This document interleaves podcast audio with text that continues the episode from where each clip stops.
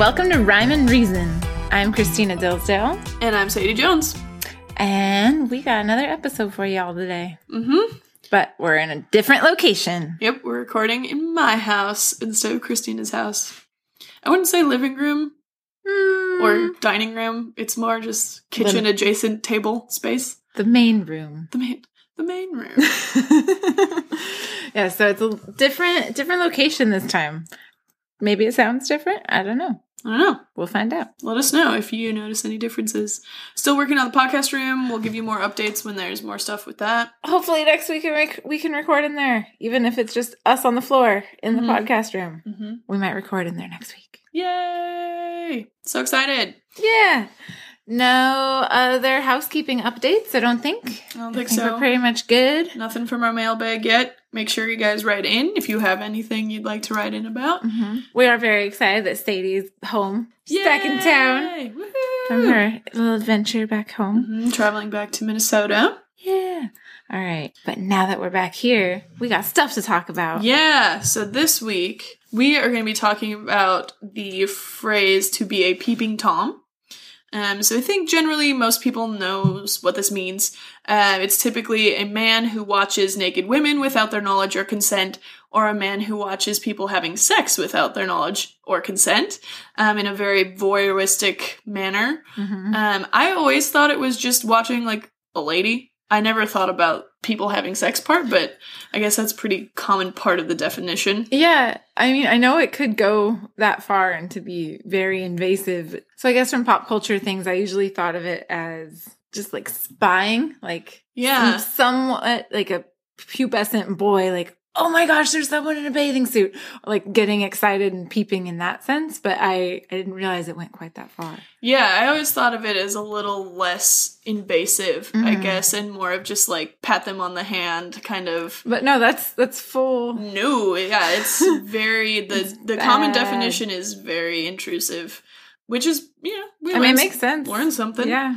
Um, the origin of this phrase is pretty interesting. So this is the part of the phrase that I found the most interesting. Okay. Um, the origin of the phrase stems from a 13th century English legend. Uh, the original legend first appeared in the, I'm going to say this wrong, Florus Historium. Um, uh, the translation is the history of flowers, and was later adapted by author Roger Wendover. With many legends kind of in the typical fashion, the story did evolve from a real place and real people.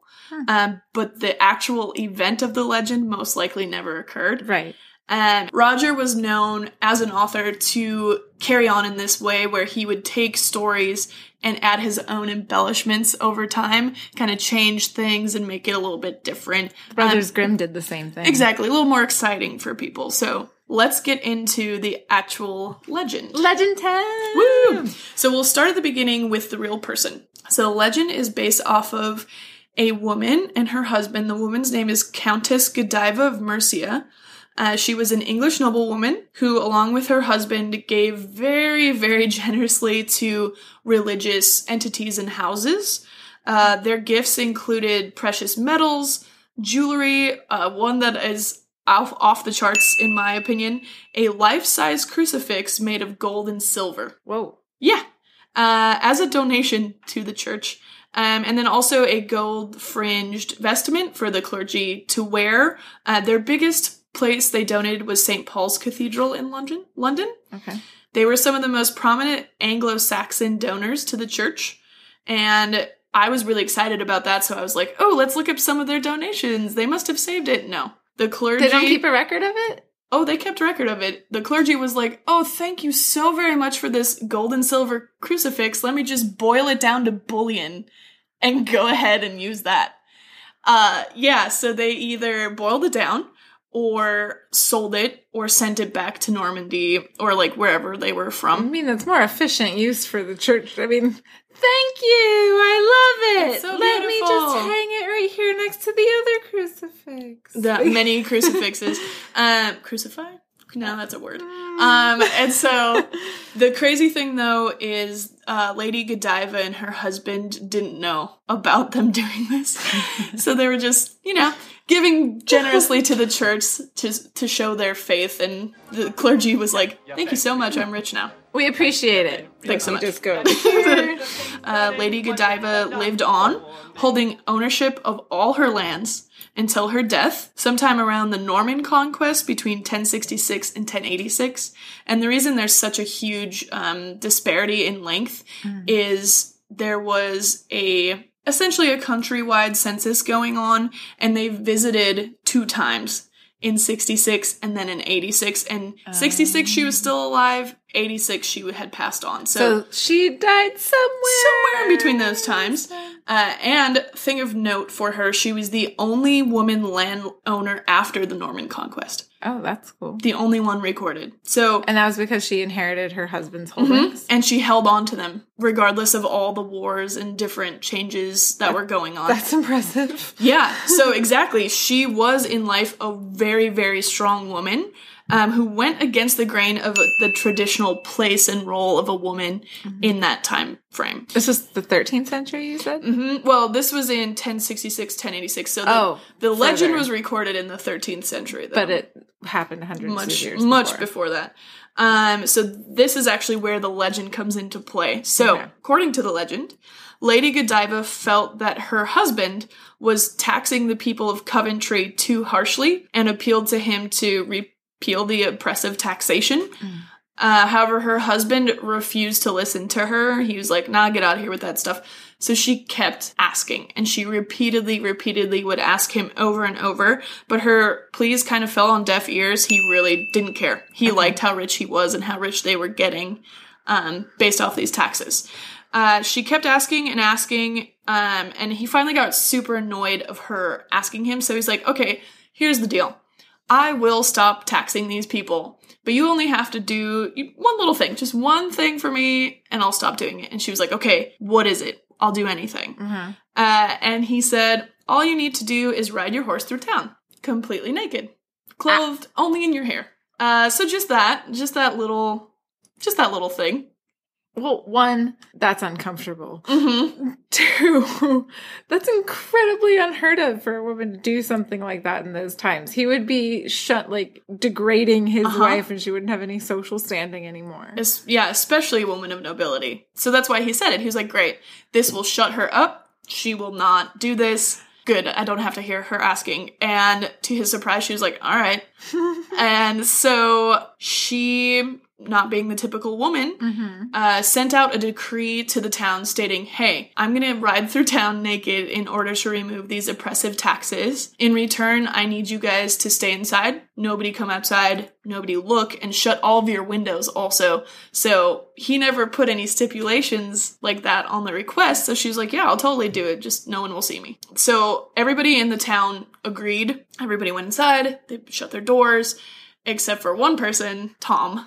Of course. So Tom, who was a tailor in this story, um, kind of peeped out from the inside of his house. Um, some f- places say he was Like a shutter. mm, through like a shutter or like a, a window closing. Some piece, places say bush, but all the same, he peeped at her riding If- through town. If this was more than a legend and legitimately happened, I don't think Tom was the only one peeping. Right? You would think, Or this is like an absurdly honest town. but also. The funny thing to me that they never specify in here is if he peeped, somebody caught him. So who was he peeping on? Exactly.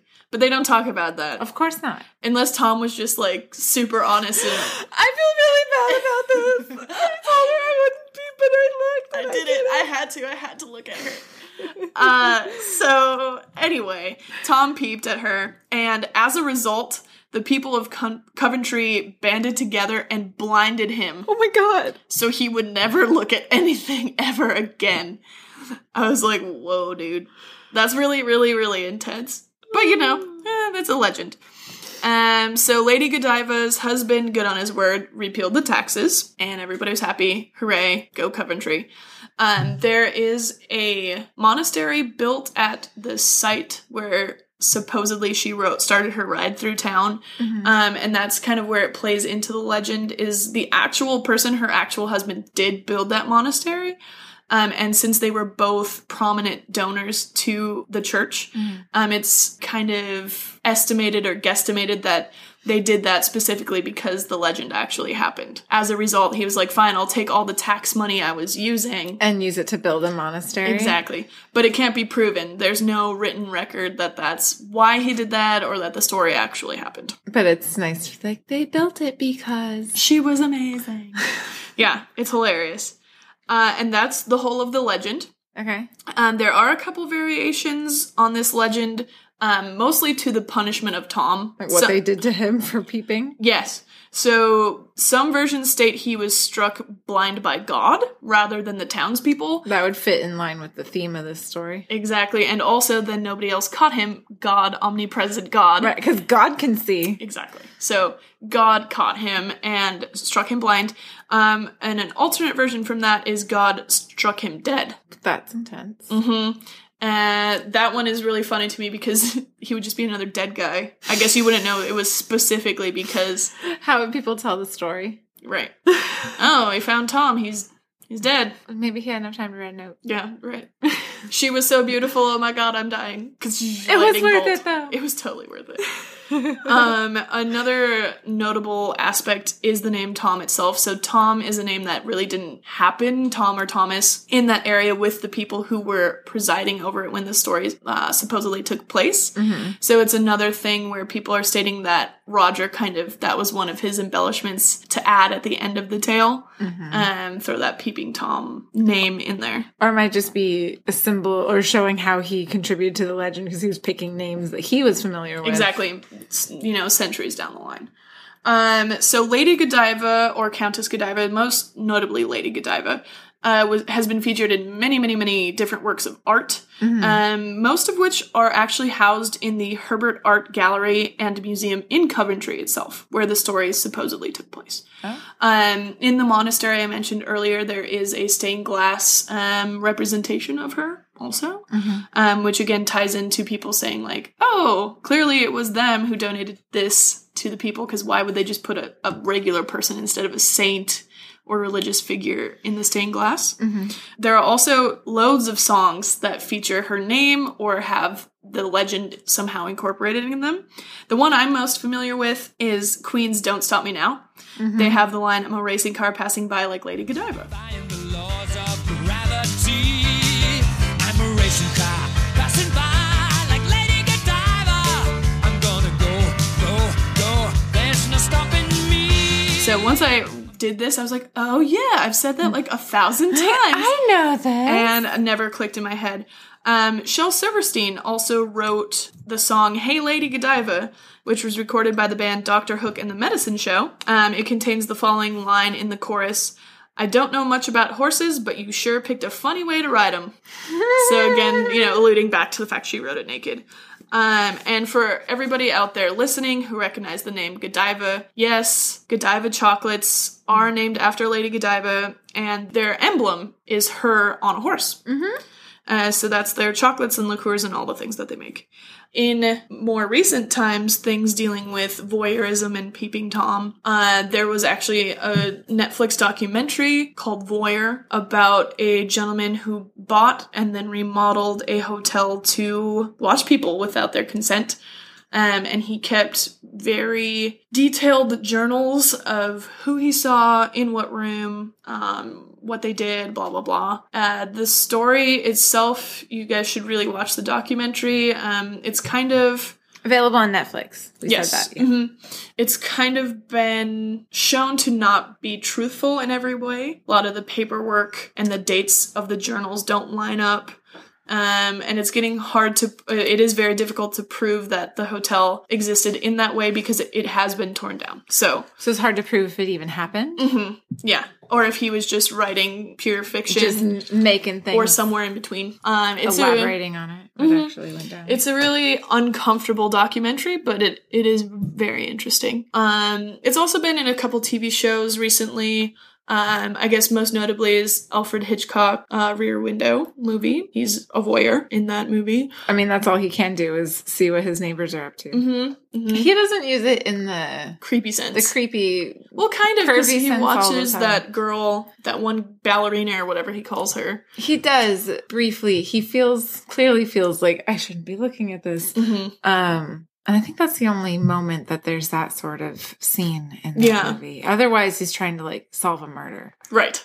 Um, Spoilers for Rear Window. Yeah, it's old, guys. I hope you've seen it by now. Decades old. Um, but yeah, that's the whole thing. So I I found that it stemmed from a legend that seems to have nothing to do with what we commonly use it now. Mhm. Um, the most interesting part I didn't really know about. yeah, I Lady find the the legend of uh, how they were connected to the monasteries and the religion, and Mhm. I want to know what her relationship with her husband must have been like.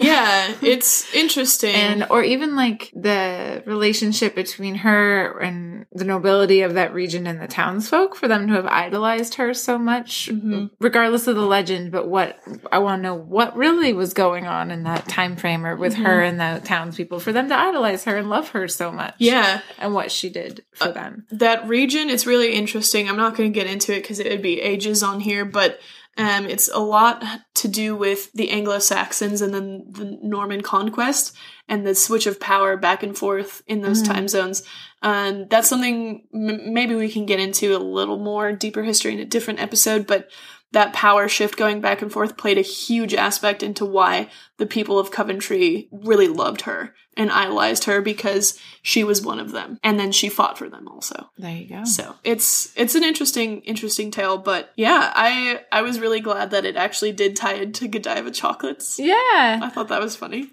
cool I've, i learned I learned a lot about that one today because I was thinking it was more like what we talked about at the beginning, like innocent spying, Mhm. like boy, like puberty boys trying to get their first glimpse of a girl in a bathing suit or their underwear or whatever. But it can take pretty dark turns in pop culture or reality also. And the phrase peeping Tom sounds it doesn't, it sounds harmless. It does. It sounds like slap on the wrist And it's dangerous for something like that to sound so harmless. Mhm. Anyway, I could go down a rabbit hole about that, but I feel I feel very educated on now that I know that it came from Lady Godiva's legend. Yeah. So there you have it, guys. That is the the origin of the phrase. Um, if you have anything that you have questions about, corrections about, please do write in. Oh Uh, yeah, let us know any feedback you guys have, or if you Mhm. know a tidbit or a fact about something we've been talking about that we didn't catch. Let us know. Tell us. We'll mention it on a future episode. mhm, we will do that. Because y'all are smart cookies. We want to know what you got going on. Mm-hmm. Uh, also, make sure to follow us on social media. We are on Instagram, Facebook, Twitter, Rhyme Reason Pod, Also, Gmail, rhymereasonpod at gmail.com. and uh, look forward to hearing from you guys. Yeah, so we'll see y'all next week. Bye. Right, bye.